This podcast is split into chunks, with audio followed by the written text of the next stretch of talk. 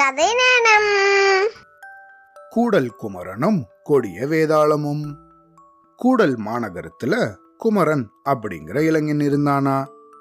அவன் பிறக்கிறதுக்கு சில வருஷங்களுக்கு முன்னாடி அவனோட பெற்றோர்கள் தினமும் மதுரை மீனாட்சி அம்மன் கோவிலுக்கு போய் தங்களுக்கு குழந்தை வரம் வேண்டும்படி வேண்டிப்பாங்களாம். இந்த மாதிரி பல வருஷமா வேண்டினதுக்கு அப்புறம் மதுரை மீனாட்சி அம்மனோட கருணையால அவங்களுக்கு அழகான ஆண் குழந்தை ஒன்று பிறந்துதான். அந்த குழந்தைக்கு அவங்க குமரன் அப்படின்னு பேர் வச்சாங்களாம். குமரன் மற்ற குழந்தைங்களை விட கொஞ்சம் உயரம் கம்மியா இருந்தானா. அவனோட பெற்றோர்கள் அவனை அன்பும் பண்பும் காட்டி வளர்த்துட்டு வந்தாங்களாம். குமரனோ படிப்புலையும் விளையாட்டுலையும் குறும்புத்தனத்திலையும் சிறந்து விளங்கினானா. எல்லாரும் உலக மகா சேட்டக்காரன் அப்படின்னு சொல்ற அளவுக்கு பெயர் எடுத்தானா. கூடல் மாநகரத்துல ஆட்சி செஞ்சுட்டு வந்த மன்னரும் ரொம்ப நல்லவரா. மக்களும் மகிழ்ச்சியா வாழ்ந்துட்டு வந்தாங்களாம். இந்த மாதிரி இருந்தபோது திடீர்னு ஒரு நாள் வெளி தேசத்திலிருந்து ஒரு வேதாளம் பறந்து வந்துதான். வேதாளம்னா அது ஒரு பெரிய டிராகன் மாதிரி இருந்துதான். ஐம்பது யானைகளை கொண்டு செஞ்ச மாதிரி இருந்துதான் அதோட உடம்பு. பறக்கிறதுக்கு அதுக்கு ரெக்கைகள் எல்லாம் இருந்துதான். நீண்ட வால், கால் நகங்கள்லாம் பெருசா இருந்துதான். பெரிய யானையவே தூக்கிண்டு போற அளவுக்கு பலம் படைச்சதா இருந்துதான். வாயை திறந்ததுன்னா நெருப்பு கக்கிற தன்மை கொண்டதான் அது. அந்த மாதிரி வந்த வேதாளமானது முதல்ல கூடல் மாநகரத்தை ஒட்டி இருந்த கிராமங்கள்ல வயல்வெளிகளையும் தோப்புகளையும் தன்னுடைய நெருப்பால பொசுக்கிடுச்சான். மேய்ச்சலுக்கு போன கால்நடைகளை மொத்த மொத்தமா தூக்கி சாப்பிட்டுருச்சான். மொத்த மாநகரமே நடுங்கிச்சான். பாதிக்கப்பட்ட மக்கள் அரசரை பார்த்து கதறி அழுதாங்களாம். தங்களுக்கு உதவுமாறு மன்னரை கேட்டுண்டாங்களாம். எதுக்கும் அஞ்சாத அரசர் தன்னுடைய சேனாதிபதியை கூப்பிட்டு, உடனே ஆயிரம் வீரர்களை தயார் செஞ்சு அந்த வேதாளத்தை அழிச்சிட்டு வாங்க அப்படின்னு உத்தரவிட்டாராம். ஆயிரம் பேரும் மலையடிவாரத்துல தங்கியிருந்த அந்த வேதாளத்தை கொல்றதுக்காக போனாங்களாம். ஆனா அப்படி போனபோது அவங்க வழியிலேயே வேதாளத்தால தாக்கப்பட்டு அந்த மலை மேல சிறை வைக்கப்பட்டார்களாம். இந்த விஷயம் தெரிஞ்ச மன்னரும் பெரும் கவலையில ஆழ்ந்தாராம். உடனே மன்னரோட உத்தரவின்படி ஊர் எங்கும் தண்டோரா போட்டு செய்தி சொல்லப்பட்டதாம். அதாவது யார் அந்த கொடிய வேதாளத்தை உயிரோடவோ அல்லது அதை கொன்னுட்டு வராங்களோ அவங்களுக்கு ராஜ்யத்துல பாதியையும் தன்னுடைய ஒரே மகளான இளவரசியையும் திருமணம் செஞ்சு வைக்கிறதா சொன்னாராம். இந்த செய்தியை கேட்டதும் வீர தீரமிக்க இளைஞர் பட்டாளமே கிளம்பிடுச்சான். ஆனா அதுக்கு முன்னாடியே அந்த கொடிய வேதாளம் அரசரோட அரண்மனைக்கு மேலேயே பறந்து வந்து உக்காந்துச்சான். அதை பார்த்து ஊரே பயந்து நடுங்கிச்சான். அரசரும் அசராம வெளியே வந்து அந்த கொடிய வேதாளத்தோட மோதறதுக்கு தயாரானாராம். ஆனா அந்த வேதாளம் எல்லாரையும் பார்த்து ஒரு பாட்டு பாடிச்சான். வந்தேண்டா வேதாளம், வரவேற்க தைரியம் உண்டா? என்னை வெல்ல வழியும் உண்டு. வெல்லுவது எளிதில்லை. ஆயிரம் வாட்கள் கொண்டவனே என்னை வெல்ல முடியும். இல்லாத பாலமேறி என்னருகே வர முடியும். செய்யாத கோப்பையிலே கொடுக்க வேண்டும் அமுதமே. அவ்வாறு செய்தால் நானாவேன் உன் நண்பனாய் அப்படின்னு சத்தமா பாடிட்டு அங்கேருந்து பறந்துடுச்சான். வேதாளம் பாடின பாட்டுக்கு அர்த்தம் தெரிஞ்சுக்கிறதுக்கு எல்லாரும் முயற்சி பண்ணாங்களாம். அரசவையில இருந்த புலவர்களோ ஆளுக்கு ஒவ்வொரு அர்த்தங்களை சொல்ல அரசருக்கு தலைவலியே வந்துருச்சான். ஆயிரம் வாட்களை ஒருத்தனா, வாட்கள்னா போர்வாள், ஆயிரம் வாட்களை ஒருவனால எப்படி தூக்கிண்டு அத்தனை பெரிய வேதாளத்தை வெல்ல முடியும்?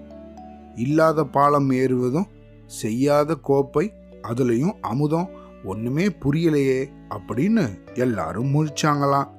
நாடும் இளவரசியும் கிடைக்க போறாங்க அப்படிங்கிற குருட்டு தைரியத்துல வேதாளம் தங்கியிருந்த மலையடிவாரத்தை நோக்கி ஒரு இளைஞர் பட்டாளமே அந்த வேதாளத்தோட சண்டை போட போச்சான். ஆனா அது கூட மோதி தோத்து போய் அங்கேயே அடிமையா கிடந்தாங்களாம். அரசருக்கோ இனிமேலும் இந்த வேதாளத்தை வெல்ல யாரும் வரமாட்டாங்க, இனிமேல் தானே முயற்சி செய்ய வேண்டியதுதான் அப்படிங்கிற நிலைமை வந்தபோது அரண்மனைக்கு நம்ம குட்டி குமரன் வந்தானா.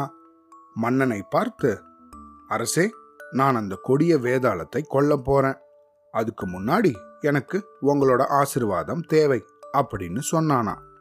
அத்தனை வேதனையிலையும் அவையில இருந்த எல்லாரும் சிரிக்க ஆரம்பிச்சிட்டாங்களாம். அவங்க குமரனோட சின்ன உருவத்தை பார்த்து கேலியா சிரிச்சாங்களாம். ஆனா அரசரும் இளவரசியும் மட்டும் சிரிக்கவே இல்லையா. குமரனோட தன்னம்பிக்கையையும் தைரியத்தையும் பார்த்து அவங்க வியந்தாங்களாம். இத்தகைய தன்மை கொண்டவர்களால தான் செயற்கரிய செயல்களை செய்ய முடியும் அப்படின்னு நம்பினாங்களாம். அரசரும் தன்னுடைய ஆசனத்தை விட்டு கீழே இறங்கி வந்து குமரனை கட்டி பிடிச்சு தன்னுடைய வாளை குமரன் கிட்ட கொடுத்தாராம். இளவரசியும் ஏதாவது கொடுக்கணுமே அப்படின்னு நினைச்சு திடீர்னு தன்னுடைய தலைமுடியில ஒன்ன பிடுங்கி குமரன் கிட்ட கொடுத்தாங்களாம். குமரனோ வாளையும் இளவரசி அன்பாக கொடுத்த அந்த தலைமுடியையும் பத்திரமா வச்சுண்டானா. தைரியமா வீட்டுக்கு போய் தன்னுடைய அப்பா அம்மா கிட்ட ஆசிர்வாதம் வாங்கினானா. அவனோட பெற்றோர்களோ தங்களோட பிள்ளையால கண்டிப்பா சாதிக்க முடியும் அப்படிங்கிற நம்பிக்கையில அவனுக்கு ஆசிர்வாதம் பண்ணி அனுப்பி வச்சாங்களாம். குமரன் தன்னோட குட்டி குதிரையில ஏறி மலை அடிவாரமா போக தொடங்கினானா. போற வழியில ஒரு மரத்தடியில தங்கி இளைப்பாறலாம் அப்படின்னு நினைச்சு குதிரையை அங்க நிறுத்தினானா. அங்க ஒரு பெரிய தேன் கூடு தரையில கிடந்துதான். தேனீக்கள் எல்லாம் அங்க இங்கன்னு பறந்துட்டு இருந்துதான். இத பார்த்து இறக்கப்பட்ட குமரன் அந்த தேன் கூட்டை கையில எடுத்து மரத்து மேல வச்சானா. உடனே தேன் கூட்டிலிருந்து வெளியே வந்த ராணி தேன் குமரன் கிட்ட பேசிச்சான். இரக்க குணம் படைத்த இளைஞனே, நாங்க ரொம்ப நாளா இங்கேயே தான் தரையில தான் கிடக்கிறோம். ஆனாலும் யாரும் எங்களை மரத்து மேல வைக்க நினைக்கல.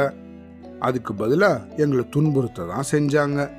பல வீரர்களும் எங்களை தாண்டி தான் வேதாளத்துக்கிட்ட சண்டை போட போனாங்க. ஆனா அவங்கெல்லாம் அதுக்கிட்ட சரணடைஞ்சிட்டாங்க. ஆனா நீங்களும் அந்த மாதிரி கிடையாது. அதனால உங்களுக்கு உதவுறதுக்கு நாங்களும் தயார். அதனால எங்களையும் உங்க கூடயே கூட்டிட்டு போங்க அப்படின்னு சொல்லிச்சான். குமரனும் மகிழ்ச்சியோட அந்த தேன் கூட்ட தன்னோட பையில வச்சுட்டானா. குமரன் வர்றது தெரிஞ்ச வேதாளம் குமரனோட உருவத்தை பார்த்து கேலியா சிரிச்சுதான், ஏண்டா என்னுடைய கால் நகத்தோட உயரம் கூட இல்ல, நீ எப்படி என்ன ஜெயிக்க போற அப்படின்னு அவனை கிண்டல் பண்ணிச்சான். குமரனோ, எனக்கு நம்பிக்கை இருக்கு, மீனாட்சி அம்மனோட அருளும் இருக்கு அப்படின்னு சொல்லி சண்டைக்கு போனானா. அப்போ அந்த ராணி தேன் குமரனை பார்த்து சொல்லிச்சான், ஆயிரம் வாட்கள் கொண்டு வெல்ல வேண்டும் அப்படின்னா என்கிட்ட இருக்கிற ஆயிரம் வீர தேனீக்களை கொடுக்கறேன். அதுங்க எல்லாம் உங்களுடைய வால் மேல உக்காந்துக்கும். நீங்க வாளை தூக்கி வேதாளத்தோட முகத்தை பார்த்து வீசுங்க.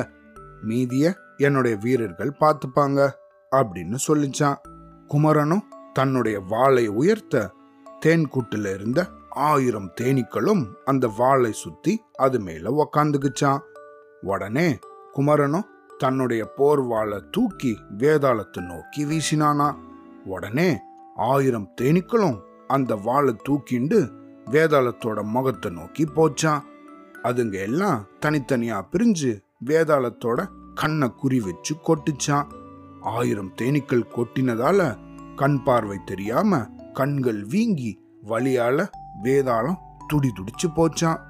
இதுக்கு மேலேயும் குமரனோட மோதுறது சரியில்லை அப்படின்னு பயந்த வேதாளம் தன்னுடைய இருப்பிடத்தை நோக்கி பறந்து போயிடுச்சான். வேதாளத்தை கொட்டின ஆயிரம் தேனீக்களும் வீர மரணம் அடைஞ்சுதான். அது குமரனுக்கு ரொம்ப கஷ்டமா இருந்துதான். கண்கள்ல கண்ணீரும் வந்துடுச்சான். உடனே ராணி தேன், குமரா, தேனீக்களோட வாழ்க்கையில தினம் தினம் எங்களுக்கு வீர மரணம் உண்டு, கவலைப்பட வேண்டாம், அடுத்த காரியத்தை பத்தி சிந்திப்போம் அப்படின்னு சொல்லிச்சான்.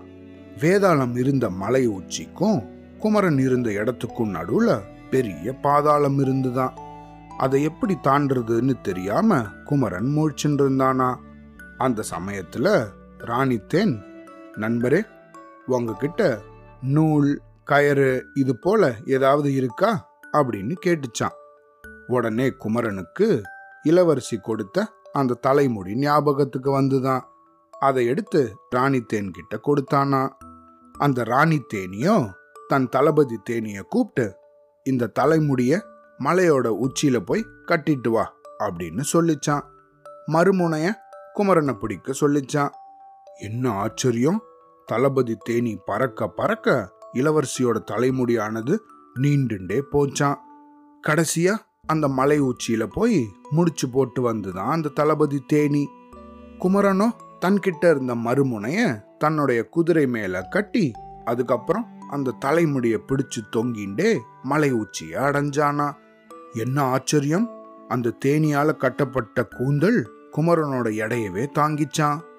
ஒரு வழியா மலை உச்சியில வேதாளம் இருந்த இடத்தை தேடி போன போது வேதாளத்தோட கண்கள் எல்லாம் வீங்கி கடுமையா வழியில துடிச்சுட்டு இருந்துதான். இத பார்த்த குமரனுக்கு கோபத்துக்கு பதில் வேதாளத்து மேல இரக்கம்தான் தோணுச்சான். பாவம் வேதாளம், கெட்ட குணம்னாலும் வழியால துடிக்கிறத பார்க்க மனசு இல்லாம அதுக்கு எப்படி உதவுறது அப்படின்னு யோசிச்சானா. உடனே ராணி தேனி சொல்லிச்சான், வேதாளத்தோட வலி நீங்கி அதுக்கு திருப்பியும் கண் பார்வை வர்றதுக்கு ஒரே ஒரு வழிதான் உண்டு. நாங்க சேமிச்சு வச்சிருக்க தேனை குடிச்சா அதுக்கு கண் பார்வை வரும் அப்படின்னு சொல்லிச்சான். உடனே குமரன் தேனை பொடிச்சு கொடுக்கறதுக்கு பாத்திரம் போல எதுவும் இல்லையே அப்படின்னு யோசிச்சானா. தூரத்துல வேதாளம் சாப்பிட்டுட்டு போட்ட ஒரு பெரிய யானையோட மண்டவோடு இருந்துதான். அதை எடுத்துட்டு வந்து ராணி தேனி கொடுத்த தேனை அதுல பிடிச்சு வேதாளத்து மேல ஏறி அதோட வாயில அந்த தேனை ஊத்தினானா. உடனே வேதாளத்தோட வலி நீங்கி அதுக்கு கண் பார்வை வந்துதான். நெருப்பாக இருந்த அதோட கண்கள் கருணை கொண்டதாக மாறிச்சான். உடனே அந்த வேதாளம் குமரனை பார்த்து, ஐயா, நீங்க நம்பிக்கையுள்ள மாவீரர் மட்டும் கிடையாது, ரொம்பவும் இரக்கம் கொண்டவர்.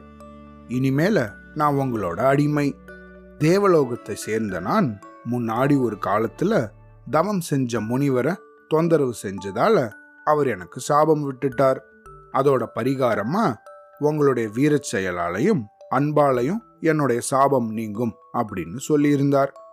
இன்னைக்கு எனக்கு சாப விமோச்சனம் கிடைச்சிடுச்சு. உங்களுக்கு இனிமே நான் உதவ போறேன் அப்படின்னு சொல்லிச்சான். கொஞ்ச நேரத்திலேயே அழகிய தேவதூதனாக மாறிச்சான் அந்த வேதாளம். தேவதூதனான பிறகு நிறைய பொக்கிஷங்களையும் தன்னால உயிரிழந்த அத்தனை உயிர்களையும் ஆயிரம் தேனீக்களையும் சிறைபிடிச்ச வீரர்களையும் திருப்பி கொடுத்தாராம். உங்களுக்கு உதவி தேவைப்படும் போது நான் கண்டிப்பாக வந்து உதவுவேன் அப்படின்னு சொல்லிட்டு அங்கேருந்து விடை பெற்று போனாராம். குமரனோ அனைவருடைய வெற்றி மகனாக கூடல் நகரம் திரும்பினானா. ஊரே விழாக்கோளம் பூண்டுதான். அரசரும் இளவரசியும் குமரனை வரவேற்க நகரத்தோட எல்லைக்கே வந்தாங்களாம். குமரனோட பெற்றோரும் ரொம்ப மகிழ்ச்சி அடைஞ்சாங்களாம். மக்கள் எல்லாரும் அவனை வாழ்த்தி வரவேற்றாங்களாம். அதுக்கப்புறமா கூடல் மாநகரத்துல எல்லாரும் மகிழ்ச்சியா வாழ்ந்தாங்களா. அவ்வளோதான்.